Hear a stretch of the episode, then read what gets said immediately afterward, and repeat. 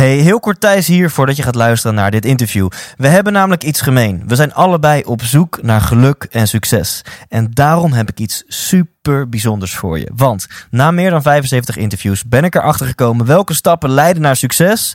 Maar ook dat succes heel vaak niet leidt tot geluk.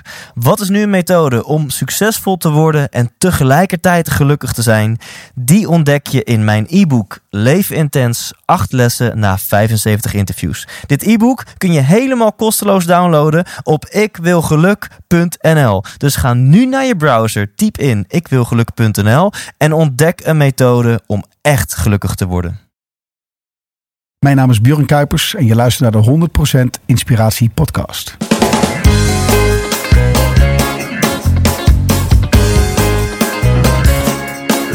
Hey, wat goed dat je luistert. Hij staat weer voor je klaar. Je wekelijkse dosis inspiratie is weer daar. De allerleukste gasten geven al hun kennis prijs. Met je veel te blije host, hij praat je bij. Zijn naam is Thijs. Thijs, Thijs,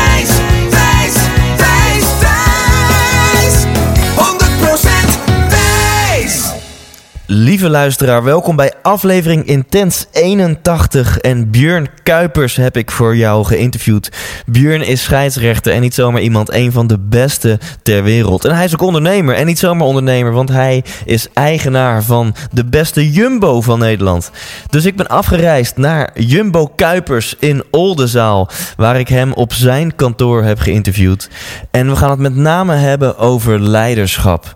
En wat is leiderschap dan? Nou, we gaan het met name hebben over leiding geven aan de belangrijkste persoon op aarde, namelijk jijzelf. Ben je hier geïnteresseerd in, dan ga je in dit interview aan je trekken komen. Heb jij zelf een team onder je of geef jij leiding aan mensen, dan ga je dit interview extra inspirerend vinden. Want ga eens na. Björn Kuipers, hij staat daar op een veld met 100.000 toeschouwers live in het stadion. Nog eens 300 miljoen mensen die thuis op de bank toekijken. En hij moet in een split second een besluit nemen. Wat immense gevolgen heeft. Wat als gevolg kan hebben wie er wereldkampioen wordt of wie de Champions League finale wint. Hoe doet hij dat? Hoe bereidt Björn zich hierop voor? Hoe kan hij met zoveel zekerheid, kracht en, en zelfvertrouwen daar op dat veld staan, terwijl de grootste der aarde, zoals Ronaldo, recht voor zijn neus staan? Daar gaat hij het met jou over hebben. En wat ik heel mooi vind, dat je alle acht eigenschappen uit mijn e-book in dit interview voorbij ziet komen. Denk je nu e-book, Thijs, interessant? Die kan je gewoon downloaden op thijslindhout.nl. Helemaal kosteloos heb jij hem binnen een minuut in je inbox. En check dan eventjes hoe, op welke wijze je de acht eigenschappen die je daar leest, hoe je die terugvindt in dit interview met Björn Kuipers. Mijn dank gaat uit naar sportspeakers.nl. Zij blijven mij introduceren met mega inspirerende mensen. Björn is ook gewoon te boeken als spreker via sportspeakers.nl.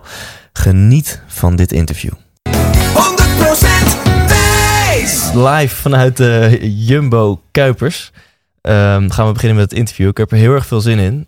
Ehm Bjorn of Björn, hoe, hoe spreek ik je voornaam uit? Ja, in mijn paspoort staat het met puntjes, maar als jij mag ook Björn zeggen, maar als jij Björn zegt, luister ik ook. Oké, dus het is officieel met puntjes. Ja, het is officieel en dat spreek je uit als Bjorn. Als Björn. Björn, ja. Ja. Oké, dan zeg ik gewoon Björn. Eh, wat wil je worden als je later groot bent? Eh, gelukkig. En ehm, net zo gelukkig als ik nu eigenlijk ben. Eh, ja. ik, heb een, ik heb eigenlijk een fantastisch leven. Dus ik zou graag willen voortzetten en de dingen blijven doen die ik nu ook doe. En wat maakt dat jij nu gelukkig bent? De juiste mensen om me heen. Eh, heel veel liefde, eh, plezier. En met name de juiste mensen in, eh, in mijn omgeving. En ben jij veel ook op die manier met het leven bezig? Ben je veel bezig met de vraag: ben ik gelukkig en doe ik de dingen die mij gelukkig maken? Nee, daar ben ik eigenlijk helemaal niet mee bezig. Dat gaat eigenlijk vanzelf. Ik ben eigenlijk nooit bezig geweest met de mensen om mij heen. In die zin dat ik niet heb nagedacht welke mensen ik om mij heen zou willen hebben. Hè, dat is eigenlijk zo gegroeid. Het gaat automatisch. Dat is eh, een ontwikkeling geweest. En eh, ik kan je wel vertellen dat de mensen die in mijn leven om mij heen zijn gekomen, dat die eh, mij wel heel gelukkig hebben gemaakt. Ja. En eh, eh, verklap je hierin misschien al een stukje van jouw persoonlijke formule voor geluk? Gaat dat voor een groot gedeelte over de mensen in je omgeving? Ik denk dat dat een van de belangrijkste uh, geluksfactoren zijn uh, die ik heb. Ja, en, en is dan de dingen die je doet, in jouw geval ondernemen, uh, scheidsrechter zijn, is dat dan secundair? Nee, dat was altijd de basis. de basis was dat ik heel graag na mijn studie die supermarkten zou willen overnemen. Dat ik scheidsrechter ben geworden en in die top terecht ben gekomen, dat is uh, zo gegroeid. Ik was scheidsrechter in, uh, op de jeugdvelden. Ik floot F'jes en E'tjes en D'tjes. En uiteindelijk, uh, nou ja, dan word je gescout, dan word je, word je ontdekt en dan ga je wat promoveren. En uiteindelijk groeide ik door richting betaald voetbal. Ehm, en dat is eigenlijk, daar heb je een beetje geluk bij nodig, moet je wel hard voor werken. Maar dat is eigenlijk wel uh, zoals het is gegaan. Uh, ik had een heel groot doel, dat was zakelijk. Ik wil heel graag de supermarkt van mijn ouders overnemen. Dat was mijn grote doel. En dat fluiten is eigenlijk zo gewoon bijgekomen. Jeetje, ja, en je zegt nu heel veel met heel weinig woorden. Dus dit, dit wil ik straks gaan uitpluizen van, nou ja, hoe ben je dan tot de wereldtop gekomen? Uh, en eerst nog even over je antwoord, want er zijn zoveel trainingen, cursussen over persoonlijk leiderschap en design your life en al dat soort dingen. Uh, en ik hoor in jou eigenlijk een beetje van, nou, ik, ik leef redelijk in flow. Ik doe de dingen waar ik gelukkig van word. Ik omring me met mensen waar ik gelukkig van word. Zonder dat je heel actief je leven aan het plannen bent. Uh, is dat dan altijd al zo geweest? En dat jij soort van natuurlijk toe bent gegroeid naar een, een leven leiden waar je in je de dingen doet die jou energie geven? Ja, ik denk het eigenlijk wel. Ooit zei een vriend ooit eens tegen mij: uh, alles wat je aanraakt verandert in goud. Uh, uh, ja, dat is een beetje het geluk wat we misschien wel hebben gehad. Maar als ik terugkijk naar mijn jeugd, ehm, ik wilde eigenlijk zo snel mogelijk graag die, die supermarkt in. En eh, ik was klaar wel met, met studeren. En ik begon eerst eh, op de MAVO, omdat ik altijd op straat voetbalde. En ik wilde eigenlijk de HAVO niet doen, omdat het mij te veel tijd kostte. En van de MAVO ben ik toen naar de MEAO gegaan. En van de MEAO ehm, wilde ik eigenlijk stoppen uh, met studeren en gaan werken. Nou, heb ik toch maar niet gedaan. Ik ben toen uh, heb ik een HBO-opleiding gevolgd in Wageningen. En daar ben ik pas eigenlijk gevormd. Uh, als, ehm, nou ja, als, als, als man ook. ik dronk nooit geen bier. Ik dronk altijd maar colaatjes. Maar daar begon ik voor het eerst een glaasje bier te drinken. En toen ben ik bedrijfskunde gaan doen in Nijmegen aan de universiteit. En ik moet zeggen dat die jaren mij wel, uh, zijn wel heel belangrijk voor mij geweest. Ja. Uh, ik ontmoette in die tijd ook mijn huidige vrouw, Marlies, die voor mij ook een hele belangrijke factor is. Maar het klinkt allemaal zo vanzelfsprekend, Thijs, dat wij zomaar kunnen studeren en zomaar het huis uit kunnen vliegen om de mooie dingen te doen. Ik kom uit een kruideniersfamilie en eigenlijk was het zo dat ehm, mijn vader gewoon altijd direct die winkel in moest om, om de familie te helpen om die supermarkt te runnen.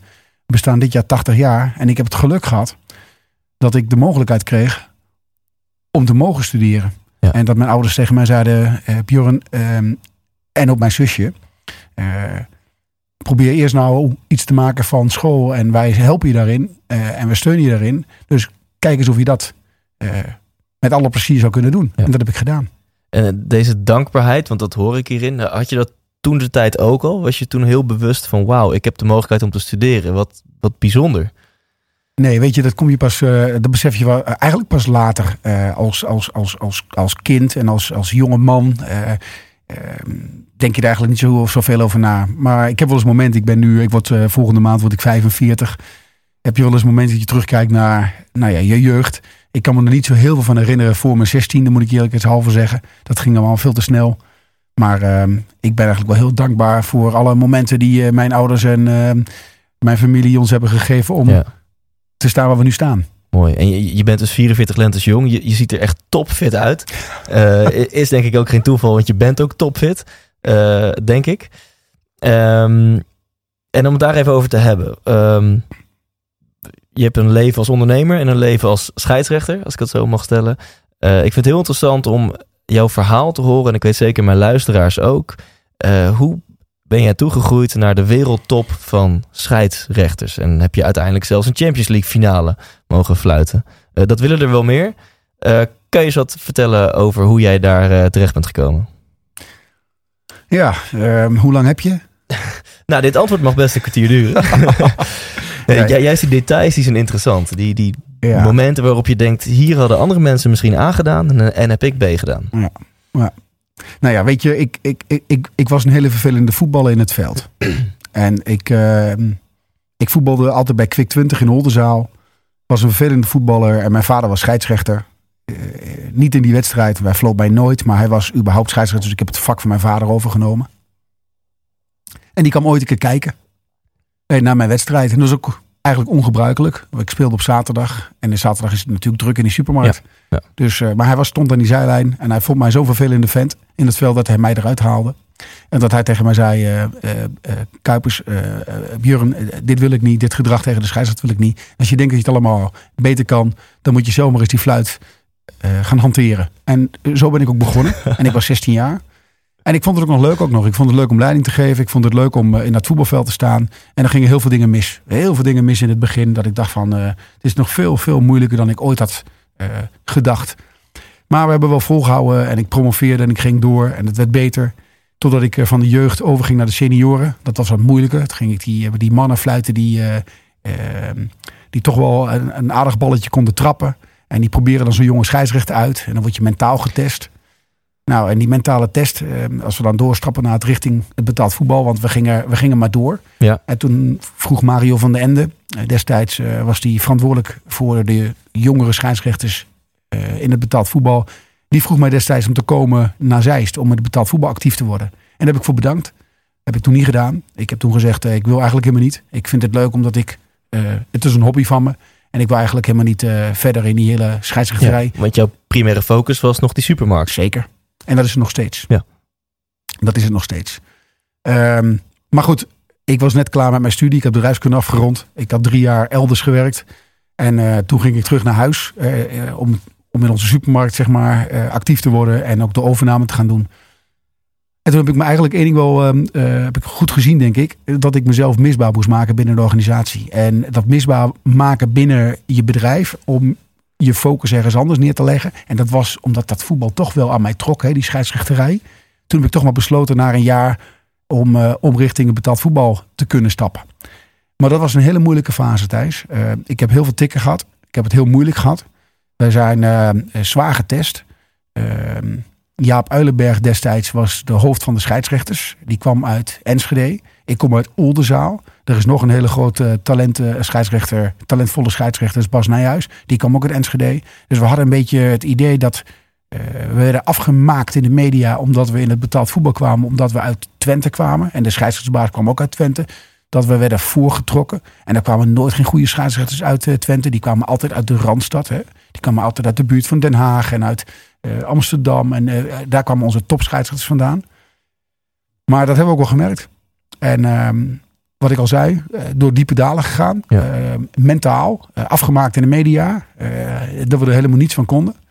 En toch vol blijven houden, doorzetten en mentaal fit zijn en blijven werken. En ik denk dat dat laatste, dat mentale fitheid, dat je in je bovenkamer iedere keer dat opzij kunt zetten, dat je die tikken van, van anderen krijgt, dat dat jouw scheidsrechter heel krachtig maakt. Ja. En je zei net voorafgaand aan dit gesprek dat je ook wel eens een keer wat moeilijke momenten hebt gehad. Maar dat je er wel heel veel van geleerd hebt. En juist die ervaring en juist die, die, dat lesgeld wat je eigenlijk betaalt. Dat kan heel waardevol zijn eh, voor de toekomst. Ja. Kun je daar eens een voorbeeld van noemen? Je hebt het heel zwaar gehad. Je bent zelfs af, afgemaakt in de media. Kun je eens een voorbeeld noemen en, en hoe je daar dan mee om bent gegaan?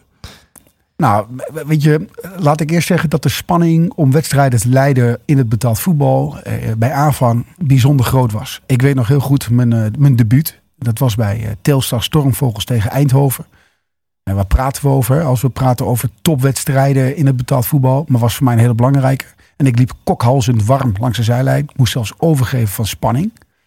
Um, en nu, uh, na zeven internationale uh, finales te hebben gefloten. Uh, de Europa League finale, Champions League finale, Conference Cup finale. Is die spanning veel minder groot geworden. Natuurlijk hebben we nog steeds gezonde spanning. En hebben we nog steeds enorme focus en concentratie.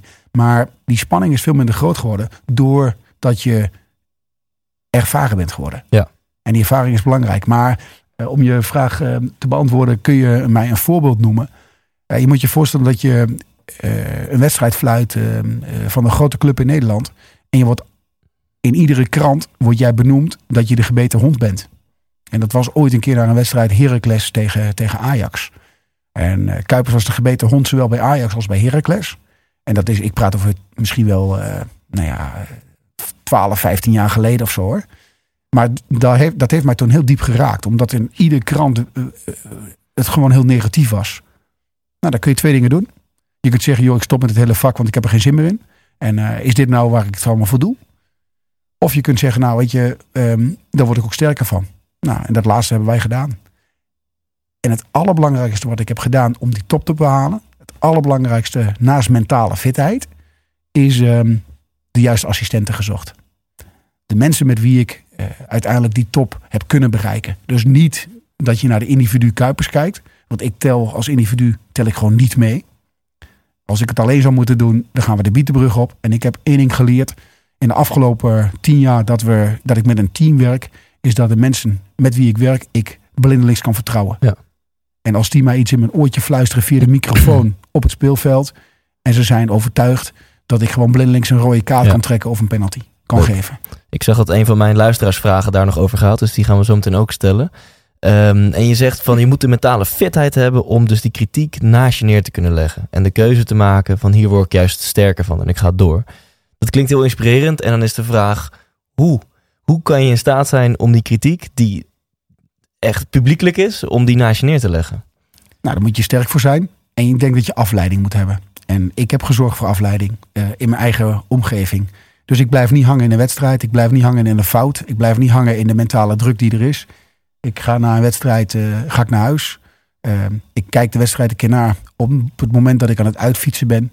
En vervolgens heb ik de volgende dag gewoon weer mijn werk als supermarkteigenaar. Ja. Ik geef presentaties in het land over leiding geven, over mentale fitheid, over samenwerking, over passie, over focus on the customer. Ik geef, ehm, ik heb heel veel dingen naast de arbitrage. En dan kun je me vragen, ja, heb je er allemaal tijd voor? Ik maak er tijd voor. Ja. En ik denk dat tijd maken, eh, zowel voor je familie als voor lezingen, als voor de supermarkt en alle andere dingen die ik doe, naast die fluiterij, juist een hele belangrijke Ja. zijn om te blijven presteren en om die mentale druk Ja. goed te kunnen balanceren. Zou het misschien zo kunnen zijn dat juist omdat scheidsrechter zijn niet jouw hele leven is, dat, dat je dus wat makkelijker door kan? Want de volgende dag zit je weer vol vuur en passie hier, ben je bezig in supermarkt of sta je op een bühne een lezing te geven. Dus denk je dat dat bijdraagt aan het relativeringsvermogen? Ik denk er niet, ik ben ervan overtuigd. Oké, mooi. En jouw collega, heb je dan, ken je collega's scheidsrechters die dit fulltime doen en die het dan mogelijk iets moeilijker hebben als ze eh, kritiek krijgen? Ja, ik ken wel wat scheidsrechters die eh, fulltime fluiten en alles lezen, alles willen weten, alles kijken. Elk programma, iedere krant, ieder Twitterbericht, Ja. ieder Facebookbericht. Nou, ik denk dat dat niet goed is. Ik denk dat je als scheidsrechter niet altijd alles moet willen weten wat er over jou geschreven wordt. Ja. En je moet denk ik alleen maar, en dat is niet alleen voor scheidsrechters zo, hè? dat is voor heel veel managers zo. Ik denk dat je heel veel waarde moet gaan geven aan de mensen die voor jou echt waardevol zijn. Ja. En als die jou iets vertellen, hè, hoe zij jou hebben beleefd in die wedstrijd, of als manager of als persoon, en daar hecht je waarde aan, Ja. luister daar dan naar. En niet al die onzin. Ja. Ja, ik denk inderdaad als je alle Twitterberichten en dat soort dingen gaat lezen, wat er over jou geroepen wordt, dat is natuurlijk interessant om dan de vraag te stellen, waarom lees je dat? Waarom vind je dat zo relevant? Eh, waar haal jij dan je motivatie vandaan? Eh, heb je per se die externe bevestiging nodig? Ik lees ze niet. Lijkt me heel verstandig. Ja, Ja. en weet je, eh, we hebben het over mentale fitheid. Thijs. Ik kan wel mentaal fit zijn. En ehm, het gaat niet om mij alleen. Ik moet zorgen dat mijn team mentaal fit is. Ik moet zorgen dat mijn team thuis, mijn vrouw, maar ook mijn twee kinderen. Ja. Eh, ik heb een dochter Suzanne, ik heb een zoon Jan Willem. Eh, Jan Willem is acht, Suzanne is twaalf. Die gaan naar school. Ik heb afgelopen weekend net Ajax Feyenoord gedaan. Ik ben ervan overtuigd dat zij ongetwijfeld van haar klasgenootjes hebben zij reacties gehad hè, over hun vader. En hoe gaan ze daarmee om? Ik bedoel, vinden ze dat vervelend? Vinden ze dat niet vervelend? Ehm, kunnen ze dat plaatsen of kunnen ze dat niet plaatsen? Ja. Dus ik moet niet zorgen dat ik mentaal fit ben. Ik moet ook zorgen dat mijn gezin en mijn omgeving en mijn managers en mijn mensen met wie ik werk mentaal fit zijn. Ja. En ik denk dat er kracht is van een goede leidinggevende, een goede manager, een goede eigenaar. Die ziet welke mensen er juist iets meer aandacht nodig Ja. hebben om de dingen goed weg te kunnen zetten. Ja, hier wil ik het zo meteen heel graag nog meer over hebben, over, over leiding geven. Eh, even terug naar jouw persoonlijke succesverhaal. Je hebt het over dat je na een tijdje de toenmalige Jupiler League mocht fluiten. Ehm, dan is er nog steeds wel een sprongetje van Jupiler League naar de finale van Champions League, die je in 2014 hebt eh, gefloten. Ja. Ehm, kun je eens wat vertellen over die periode? Hoe ben jij nog verder gegroeid als scheidsrechter eh, naar de wereldtop? Ja, dat kan ik zeker wel. Ik, we kregen natuurlijk in de arbitrage veel hulpmiddelen. Ehm, we hadden altijd, gingen wij het veld op als scheidsrechter met twee assistenten en een vierde official. en als die assistenten met mij wilden communiceren vanwege buitenspel of die ballen over de zijlijn, dan staken ze een vlag in de lucht en dan gaven ze aan wat het was. Dat was het enige communicatiemiddel dat we samen hadden. Nou, dat werden piepvlaggen. Dus ik hoefde al niet meer te kijken naar mijn assistenten. Maar ze gingen piepen. Ik had een pieper om de arm. En als zij als assistent die, die, die pieper indrukken, dan weet ik al dat er een vlagsignaal is. Dus ik had al wat meer communicatie.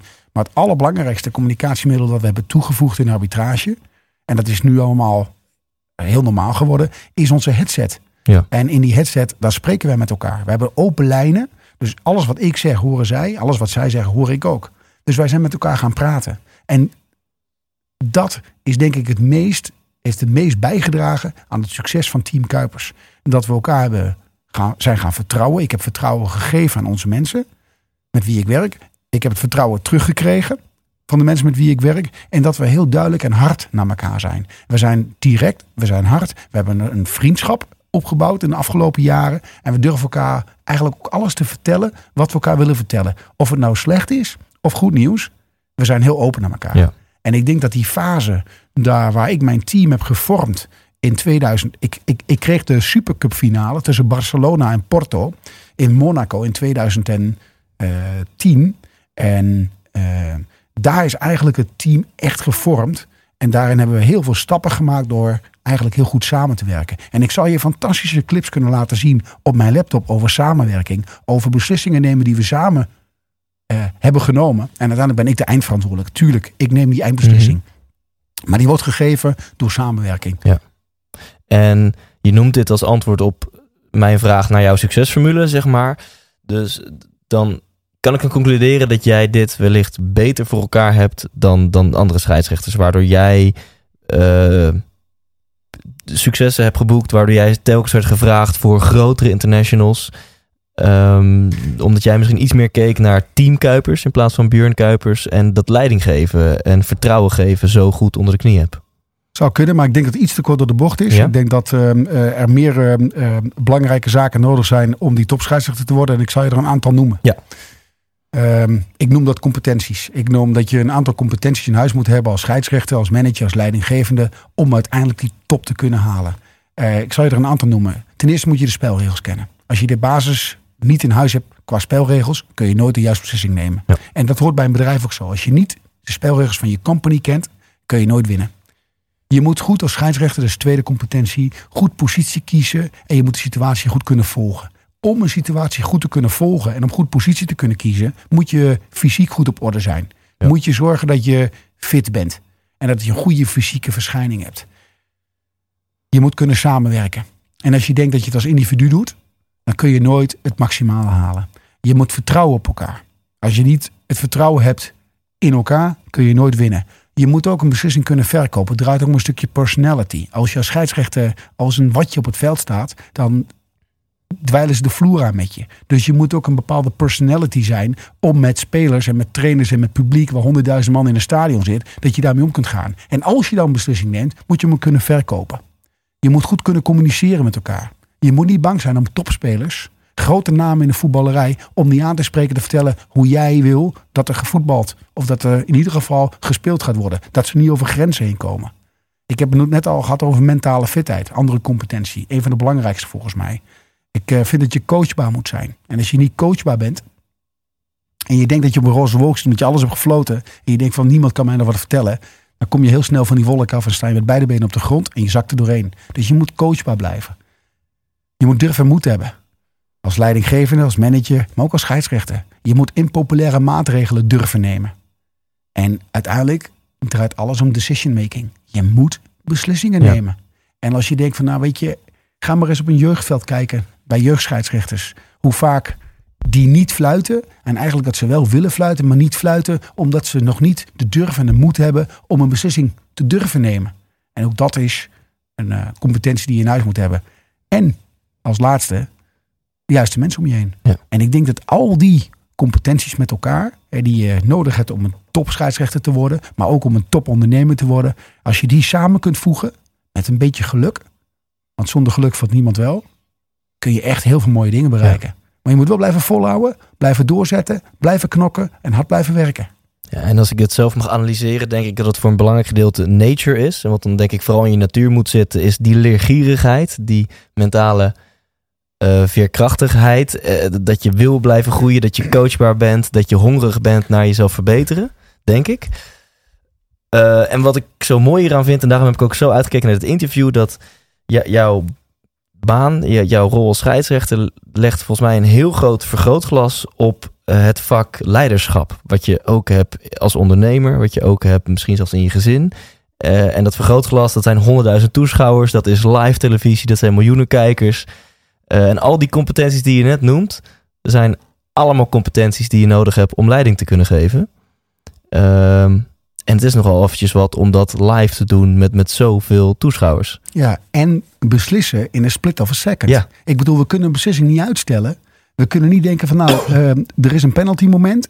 En ik ga even drie minuten nadenken of dit een penalty was of niet. Ja. Dat is onmogelijk. Dus je moet als, en dat is ook het grote verschil in die competenties, dat beslissingen nemen, taking decisions, tussen een ondernemer en een scheidsrechter. Ik heb eh, in 2015 twee supermarkten verkocht. En voordat ik die beslissing nam om afscheid te nemen van deze twee supermarkten, daar heb ik echt heel lang over nagedacht. En die tijd om na te denken, die heb ik in het speelveld niet. Dat gaat binnen no time, moet ik die beslissing nemen. Dan heb ik misschien één, twee seconden, misschien drie, om die cruciale beslissing te nemen. En dat maakt het grote verschil tussen Ja.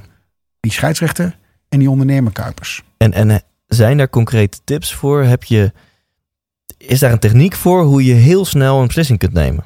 Ja, zeker. Je moet zorgen dat je in de juiste positie staat. En je moet zorgen dat je het goed eh, kunt volgen. En als ik achter jou ga staan en ik trek je aan je shirtje en ik sta achter jou, dan kan degene die ervoor staat, die kan dat niet zien. Dus ik moet zorgen dat ik op de zijkant kijk en dan kan ik het trekken van het shirtje zien. Ja. Dus alles draait voor een scheidsrechter ook om de juiste positie te kiezen. Ja. Maar het is bijna onmogelijk om dat individueel te doen. Daarom heb ik die assistenten nodig Ja. die in een hele andere positie staan Ja. en mij van input kunnen voorzien om uiteindelijk die beslissing te nemen. Ja. Een vierde official die tussen de banken in staat, tussen de trainers. Die was er vroeger alleen maar voor om het bordje in de lucht te houden voor de wissels Ja. en extra tijd aan te geven. En ondertussen kreeg hij het gezeik van de trainers op zijn dak. Maar daarvoor staat hij er voor mij niet. Dat ik die, die, die wissels aangeven, die extra tijd aangeven en die trainers rustig houden, dat is allemaal bijzaak. Hij heeft een veel belangrijke rol. Hij staat namelijk vanaf de zijkant, kijkt hij op een hele andere manier het, het speelveld binnen dan dat ik dat doe in het speelveld. Ja. Dus hij ziet soms hele andere dingen dan ik ze zie als ik in het speelveld sta. En dat maakt die samenwerking zo belangrijk. Ja. Dus hij vertelt mij in mijn oortje wat hij ziet.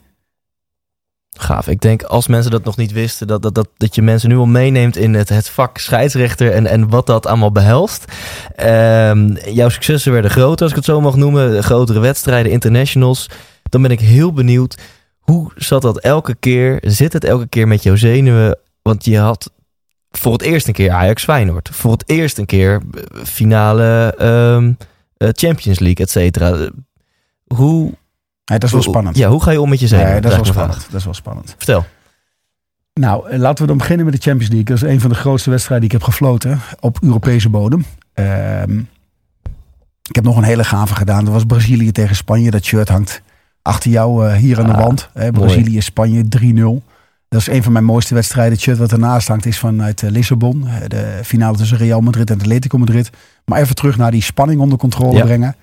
Ehm, mijn, ehm, mijn slogan is eigenlijk... ehm, geen angst door de juiste voorbereiding.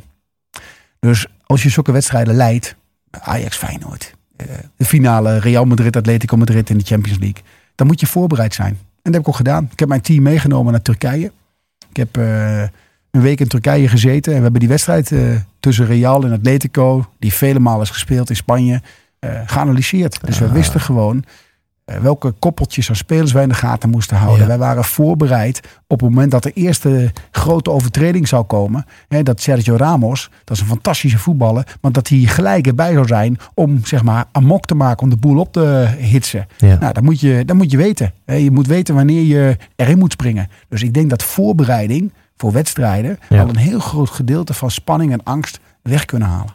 Ja, en dat snap ik. En nog steeds heb je die zenuwen. Eh, je gaat me niet vertellen dat jij eh, eh, zonder zenuwen daar op die stip staat voordat de wedstrijd begint. Nee joh, En, en waar ik dan heel nieuwsgierig naar ben, er kijken 300 miljoen mensen naar zo'n finale. Jouw fluitje, jouw beslissing kan dus bepalend zijn voor wie dat jaar de Champions League wint. En natuurlijk doe je dat niet subjectief, maar objectief. Maar ehm 100.000 mensen in het stadion, stadion.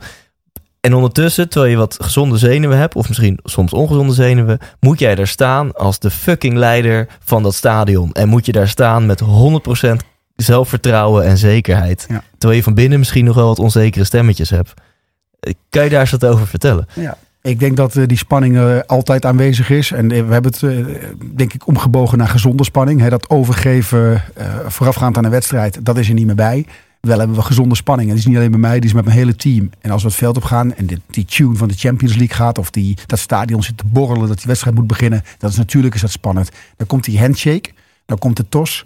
en dan gaan we het startsignaal geven. En op dat moment dat het startsignaal is gegeven... dan zit je in die wedstrijd. Dan laat die spanning, en dat, dat gezonde ehm, eh, gevoel van eh, heel veel spanning voelen... dat, wordt, dat ebt gewoon weg. En dan denk je niet meer na over al die mensen die zitten te kijken naar die wedstrijd. Dan denk je niet meer na hoeveel mensen er thuis voor de buis zitten. Dan doe je gewoon waarvoor je bent aangesteld. Dat is die wedstrijd leiden. En ehm, je had het net over één moment dat de Champions League finale kan worden beslist door een scheidsrechter. En dat een team een finale kan winnen door een scheidsrechtelijke beslissing. En als die goed is, dan is dat fantastisch. Dan slaap je heel erg lekker. Eh, dan denk je er nog jarenlang over na. Over dat ene fantastische Ja. moment. Maar als het mis is. En je hebt het niet goed gedaan. En je hebt een penalty gegeven die geen penalty was. Dan is je carrière voorbij. Dan is het simpelweg gebeurd. En met name in dat soort wedstrijden. Het hoogste niveau. Champions League finales. De finale van de Confederations Cup. De Europa League finale. Eh, afgelopen zomer floot er de WK finale in, eh, in Zuid-Korea. Als je daar cruciale fouten maakt. Dan kan je zomaar terug zijn waar je ooit begonnen bent. En dat is op de amateurvelden. En er zijn ook genoeg voorbeelden van. En gelukkig Thijs, gelukkig gaan wij straks op het wereldkampioenschap voetbal 2018. En ik hoop dat die uitnodiging heel snel op de mat valt, definitief. Gaan wij gebruik maken van een videoscheidsrechter. Dus als we dan een moment hebben dat we fluiten voor een penalty. Dat we een rode kaart trekken. Dan wordt die gecheckt. Dan wordt die gecheckt door de videoscheidsrechter. En worden de beelden gecheckt van allerlei kanten. En dan kunnen ze heel simpel op de knop drukken en zeggen ze... beslissing is correct. En als die dan niet correct is, en ik heb een penalty gegeven die niet correct is, dat die gecorrigeerd kan worden. Jongens, luister. Foutje. De penalty gaat niet door. We gaan starten met een dropball. En daar ben ik enorm bij gebaat. Ja. Want die videoscheidsrechter, die kan dan gewoon jouw beste vriend zijn. Ja, en dat, dat moet binnen een paar seconden ook, die videoscheidsrechter, toch? Je kan niet eerst die penalty laten nemen en dan, oh sorry. Nee, dat kan niet. Ik, Precies. ik- wat, wat belangrijk is, ik fluit voor die penalty Ja, en dan wordt die gecheckt. Maar zodra die penalty genomen is, is het einde oefening. Als het Precies. spel hervat is, Ja. einde klaar. ja. Kunnen we niet dus jij fluit voor de penalty en dan wacht je nog even twee, drie seconden in je oortje. Ja, maar het hoeft geen 2, 3 seconden. Dat kan ook wel 10 seconden. Ja, kan ook wel oké. 30 seconden zijn. Ik heb gewoon veel meer belang dat het goed wordt gecheckt. Ja. En eh, je had het net over je voorbereiding. Super slim dat je bij de, de finale Real Madrid tegen Atletico Madrid. Ja. Ehm, dat, dat je die wedstrijd was natuurlijk meerdere keren al gespeeld in hun eredivisie. Dus dat je die eh, hebt gekeken. Ehm, en, en de paar uur voor een wedstrijd. Bijvoorbeeld afgelopen weekend Ajax Feyenoord. Je, je rijdt de Johan Cruijff Arena in. Hoe, hoe, hoeveel uur van tevoren ben je daar? Wat is je, je ritueel? Hoe bereid je je voor? We hebben het geluk dat we in Nederland wonen. En dat geluk bedoel ik mee, we hebben een klein land. Dus we kunnen op de dag van de wedstrijd kunnen we aanreizen. Ik hoef niet de dag ervoor af te reizen naar de stad. Dat gebeurt internationaal wel. Het zijn wel de drie dagen op stap.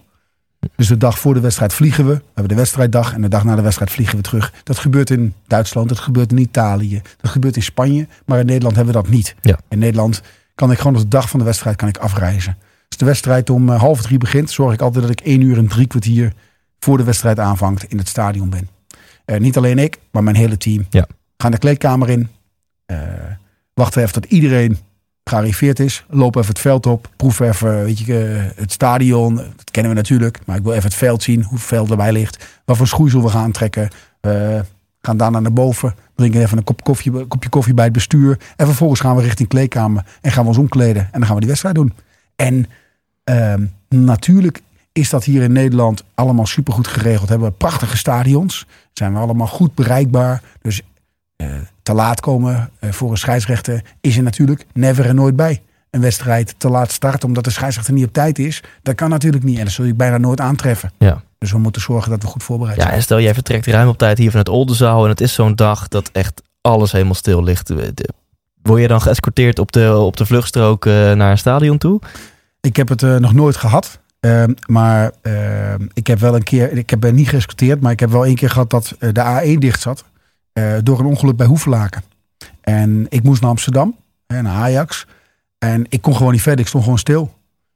Eh, natuurlijk hebben we veiligheidsmannen bij die wedstrijd. Hè. Er komen mensen van veiligheid om mij voor te bespreken wat er allemaal gaat gebeuren. En toen heb ik wel even het punt gestaan, zal ik bellen naar Amsterdam dat ik stilsta? Heb ik niet gedaan. Ik ben de vluchtstrook opgegaan. Ik heb de knipperlicht aangedaan. En ik ben gewoon langs de file opgereden. En eh, verderop eh, was er een ongeluk gebeurd. Eh, toen werd ik even aangehouden. Toen zei joh, sorry, maar eh, dit en dit speelde. Ik moet zo meteen een wedstrijd leiden. En toen zagen ze ook dat ik het was. Dat Ja. was wel een geluk bij een ongeluk. ja. En toen mocht ik door. Ja. En toen was Dat ik gelukt. nog op Mooi. tijd. Ja. En no- nog even één vraag over die Champions League finale. Want ik heb een hele mooie foto gezien hoe jij Ronaldo eventjes... In ieder geval, als ik naar jullie koppen kijk en situatie, dan ben jij me eventjes in elk geval met lichaamstaal aan het vertellen hoe eh, er wordt gespeeld, wat je net ook al zei. Eh, hoe, hoe, hoe is dat eh, ten eerste in dat moment om eventjes zo'n man, zo'n icoon, zeg maar, eventjes de leider over hem te, te zijn? En hoe is dat achteraf als je daar dan aan terugdenkt? Nou, op het moment dat ik eh, in het veld sta, dan denk ik er niet eens over na. Dan spreek ik hem gewoon aan zoals ik iedereen aan zou spreken. Ja. Op het moment dat ik terugkijk eh, naar die wedstrijd en ik heb, zie allerlei foto's voorbij komen, dan vind ik dat wel eh, gaaf. Hè? Ik bedoel, om die mooie, prachtige wedstrijden te leiden, om, om zulke voetbaliconen te leiden. Maar ik moet ook eerlijkheidshalve zeggen, ik zal hem ook niet anders benaderen dan dat ik Nee. mijn klanten hier in onze supermarkt benader. En misschien is dat ook wel een, nou ja, iets wat ik bij me heb. Ik probeer iedereen op een normale manier eh, te benaderen. Ja. En eh, als het eh, soms boos moet, dan doen we dat boos. En als het soms aardig is, dan doen we dat aardig. Maar niet op een andere manier. En merk je aan hem dat hij anders tegen jou doet dan de gemiddelde voetballer? Nee, ik, ik, ik, ik, vind, als we nou praten over topiconen, of het nou slaat dan Ibrahimovic is, of dat het nou Messi is, of dat het nou Ronaldo is. Ik denk dat het allemaal toppers zijn van, van de bovenste categorie. En iedereen heeft zijn eigen gedragingen. En iedereen heeft zijn eigen houding. En iedereen heeft zijn fantastische voetbalkwaliteiten. Maar de gedragingen richting mij, die zijn natuurlijk in de loop van de tijd wel veranderd. Ja. Eh, want ik bedoel, toen ik kwam kijken, eh, wisten ze niet wie Kuipers was. Hebben ze eigenlijk nog niet zo heel veel respect eh, voor de scheidsrechter die zulke wedstrijden gaat leiden. Maar hoe langer je elkaar leert kennen en hoe vaker je elkaar tegenkomt op die topwedstrijden, des te meer respect er is er Ja. Ook voor die scheidsrechter. Ja. Nou, dan voel ik nu een heel mooi linkje naar, eh, naar ondernemerschap. Want we hadden het hier net eventjes over. En toen gaf je aan, ja, je runt dus ook deze supermarkt hier in Oldenzaal. En toen gaf je aan dat jij eh, de dag daarna eh, gewoon weer in je andere rol stapt. En ik kan je eigenlijk wat je net specifiek tegen mij zei nog eens eventjes herhalen? Want dat vond ik eigenlijk wel een heel mooi verhaal. Nou, weet je, dat, dat is ook gewoon daadwerkelijk zo. Ehm, ehm, wij- zijn een familiebedrijf. We bestaan dit jaar eh, 80 jaar. Ehm, ik heb eh, het vak ehm, is, mij, eh, is mij bijgebracht door mijn opa en door mijn, eh, door mijn vader. Eh, ik heb beide, mijn vader leeft nog, eh, die is 71, maar mijn opa heb ik goed gekend. En ik heb altijd één ding heel goed geleerd: dat alles draait om eh, die klant. En de belangrijkste persoon in dit gebouw is ook die klant. En het is dus ook heel vaak zo dat als ik wedstrijden heb geleid in de Champions League of eh, grote wedstrijden hier in, in Nederland of welke wedstrijd dan ook. En ik kom de volgende dag terug in de supermarkt. Dat het heel goed zou kunnen zijn dat eh, ik even die, eh, die bloemkolen eh, rangschik. Of dat ik even de broccoli bijpak. Of dat ik achter de kassa kruip omdat het even druk is. En dat ik dan gewoon onze klant help. En daar zie ik ook helemaal niet zoveel. Jij vindt het mooi blijkbaar, maar ja, ik zit helemaal te genieten. Ik, het siert je nog meer, vind ik, dat, dat je het heel normaal vindt. ja. En ik snap het ook wel dat je, dat je het normaal vindt. Maar het is wel een mooi verhaal dat je het ene moment, dan ben je... De, de, fluit je een Champions League finale met, met mensen als een Ronaldo. En de volgende dag eh, kom je jou tegen als je hier je boodschappen afrekent achter de kassa. ja, dan kan ik zelfs nog je boodschap bij jou achter een auto zetten. Kijk, en, en dat is misschien een stukje klantgerichtheid... waardoor je de beste Jumbo van Nederland wordt. Ja, maar niet om mij. Niet om mij. Ik, ik probeer wel dat ik eh, de klant eh, natuurlijk de enorme focus geef. Maar je moet zorgen dat je mensen, mensen die iedere dag voor die klant hier klaarstaan. En dat zijn er inmiddels bijna 200. Ja. Die moet je zorgen dat die datzelfde gedachtegoed hebben dat jij hebt. En Ja. dat is de kracht, denk ik, die we als managers, als leidinggevende, als eigenaren over moeten brengen met de mensen die bij je werken.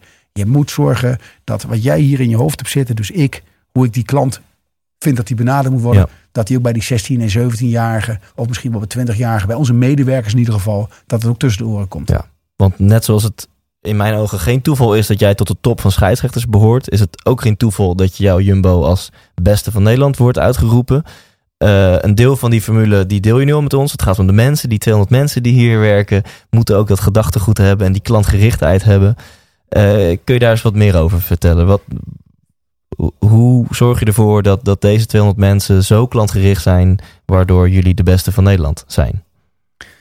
Nou, ehm, een supermarkt. Iedereen komt wel eens in een supermarkt en haalt daar ehm, zijn dagelijkse boodschappen. Ehm, maar de basis voor een goede supermarkt is in ieder geval dat die vol is, dat die schoon is en dat die vers is.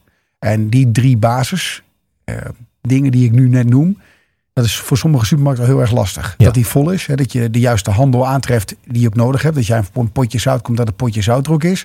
En dat jij, eh, als je komt voor eh, een broccoli, dat die broccoli er ook is. Dus vol zijn. Eh, twee is dat die eh, vers is.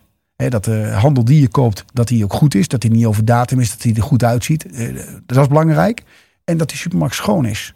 Ja. Eh, dat we in een supermarkt aantreffen waar we eh, het gevoel hebben dat die supermarkt onder controle is. Dus vol, schoon en vers. Dat is de basis die ik iedere Ja. medewerker bij ons... Dus dan hebben we het nog niet over dat extra stapje Nee, zoals nul. boodschappen naar de auto, maar echt puur als je dat niet op orde hebt, dan gaat het niet goed. Nee, maar dat is net als de basis van een scheidsrechter. Over spelregelkennis, over een goede fysieke verschijning. Ja. Eh, Dat zijn allemaal basisdingen. Spelregelkennis is een, is een basis. We helemaal niet over te discussiëren. Dat je er goed en professioneel uitziet is een basis.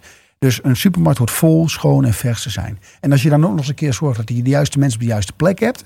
Hè, met het goede team ervoor zorgt dat die onderkant goed is ingevuld. Dan kun je met een aantal mensen hè, die in die organisatie buiten, boven die grijze massa uitstijgen. Kun je gaan zorgen dat je eh, net die slagen gaat maken om nog beter te worden. Maar Ja. dan moet je ze wel zien. Want als je het niet ziet, kun je het ook niet aanpakken. Dus vandaar dat eh, ik zoveel waarde hecht aan eh, kwalitatief goede mensen. En dat we open zijn naar elkaar. En dat we elkaar dingen durven te vertellen. En ehm, wat zijn een aantal van de, de grootste lessen die jij vertelt ehm, als jij een lezing mag geven voor het bedrijfsleven? Nou, ik, ik spreek heel veel over, eh, niet alleen over leiderschap, maar ik praat ook heel veel over eh, teamwork. En ik gaf je net in het, in het interview al heel veel competenties die je, die, je, die je moet beheersen. Maar eigenlijk zijn er geen geheimen voor succes.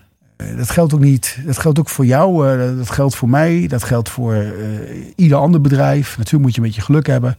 Maar geen geheimen voor succes. Het is een resultaat van ehm, hard werken, dingen goed voorbereiden en leren van de fouten die je hebt gemaakt. En als je dat goed kan, leren van de fouten die je hebt gemaakt, de dingen voor blijft bereiden, zoals je die dag in moet vliegen, en als je hard blijft werken, vol blijft houden, do- door blijft zetten, dan kun je heel veel mooie dingen bereiken. Maar er zijn nogmaals geen geheimen voor succes. Kun je die eens toelichten? Want je, je noemt nu in principe drie ingrediënten voor succes. En tegelijkertijd zeg je, er zijn geen geheimen voor succes. Ja, dat kan ik wel toelichten. Weet je, hard werken zit in de mentaliteit. Ik bedoel, als je die mentaliteit bij Kuipers hier, in mijn, in mijn, in mijn bedrijf hier, en op het veld niet hebt dat je hard wil werken, en als je moeite hebt met afvallen als scheidsrechter, dan moet je nog harder gaan werken om die kilo's kwijt te raken. Als je het moeilijk vindt om de media te woord te staan, omdat je niet uit je woorden kan komen, dat kan hè. Dat je het lastig vindt om mensen te woord te staan. Dan moet je zorgen dat je mediatraining krijgt als je een probleem hebt dat je eh, mentaal niet fit bent, omdat je het lastig krijgt, dat je kritiek krijgt, dat je een tik om je oren krijgt, dan moet je zorgen dat je een mental coach tot je krijgt. Dus je moet op die vlakken moet je hard blijven werken om al die vlakken goed in te kunnen vullen. Een goede voorbereiding is de dag van morgen, de week van morgen, sorry, de, de, de week die, die, die volgende week gaat Mhm. plaatsvinden, maar ook Pasen, dat staat weer voor de deur. Wij zijn al helemaal voorbereid op wat er gaat komen.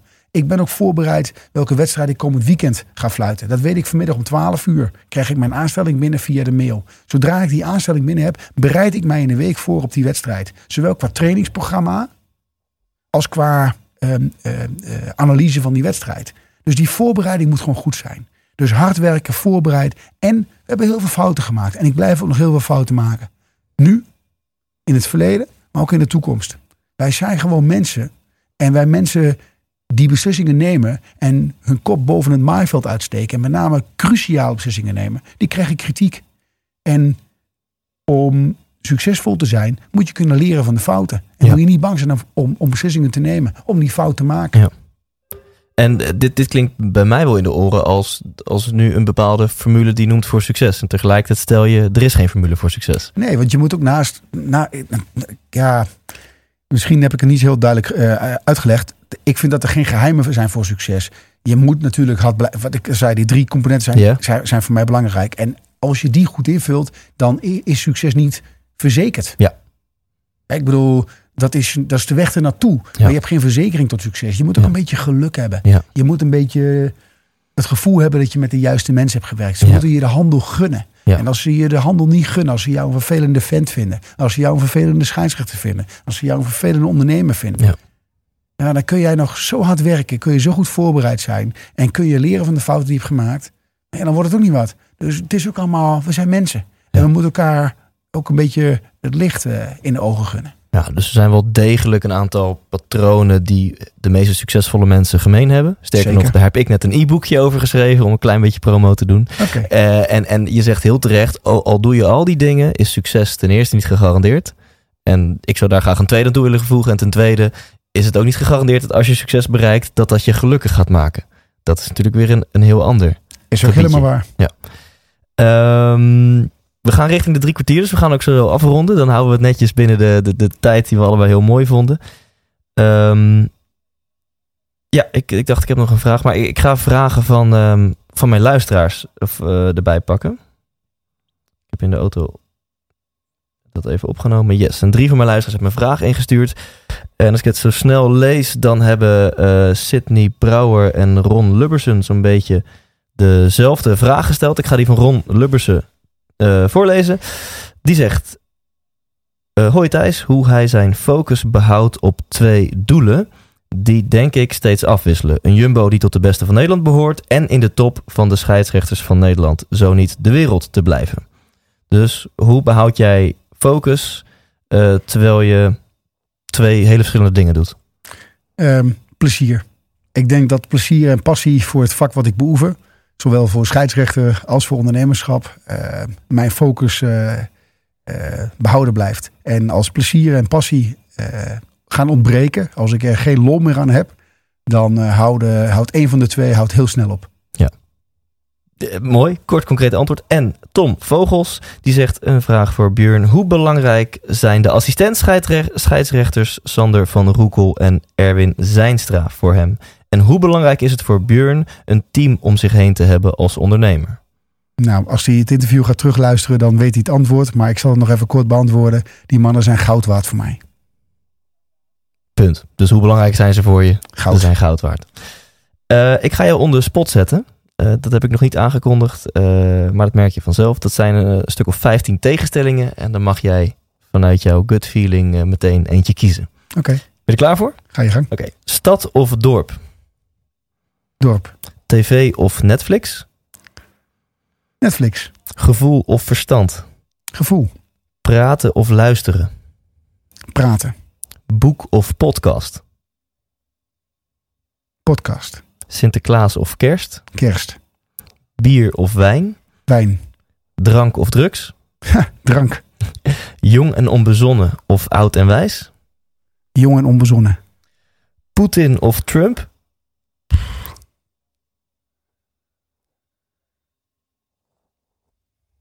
Nou, je ziet dat ik erover na moet denken. Ik wil eigenlijk helemaal geen keuze maken, maar ik kies voor ehm, Trump.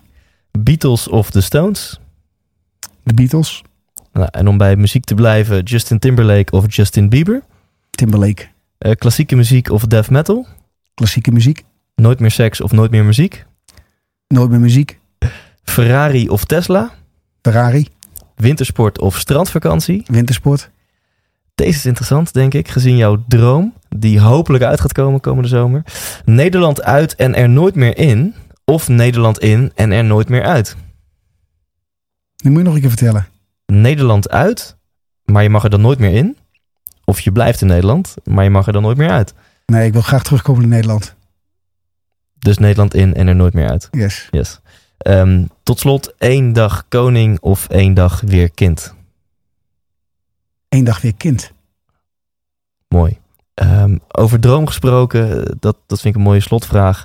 Volgens mij heb jij een hele grote droom die eh, vier jaar geleden eh, net niet is uitgekomen. Omdat helaas tussen aanhalingstekens het Nederlands elftal onder leiding van Louis Vergaal toch net ietsjes beter deed dan we allemaal verwachten. Want jij was toen de, ja, niet de kanshebber. Iedereen gaf jou, het leek erop dat alle kaarten voor jou juist lagen. Dat jij de finale mocht gaan fluiten.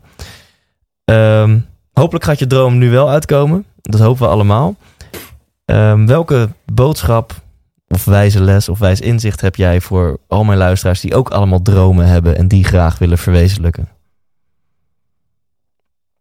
Nou, laat die droom nooit in duigen vallen. Ik bedoel, blijf hard werken, blijf dromen, volhouden, doorzetten. Kijk goed naar de juiste mensen om je heen in je eigen omgeving. Praat niet zoveel over anderen, kijk vaak naar jezelf. En eh, heb eh, veel, gewoon veel plezier in het leven. Soms is het veel te snel, soms gaat het veel te hard. En eh, blijf met beide benen op de grond, maar geniet van eh, al het moois om je heen. Te gek. Ik mooie woorden. Dankjewel. Graag gedaan.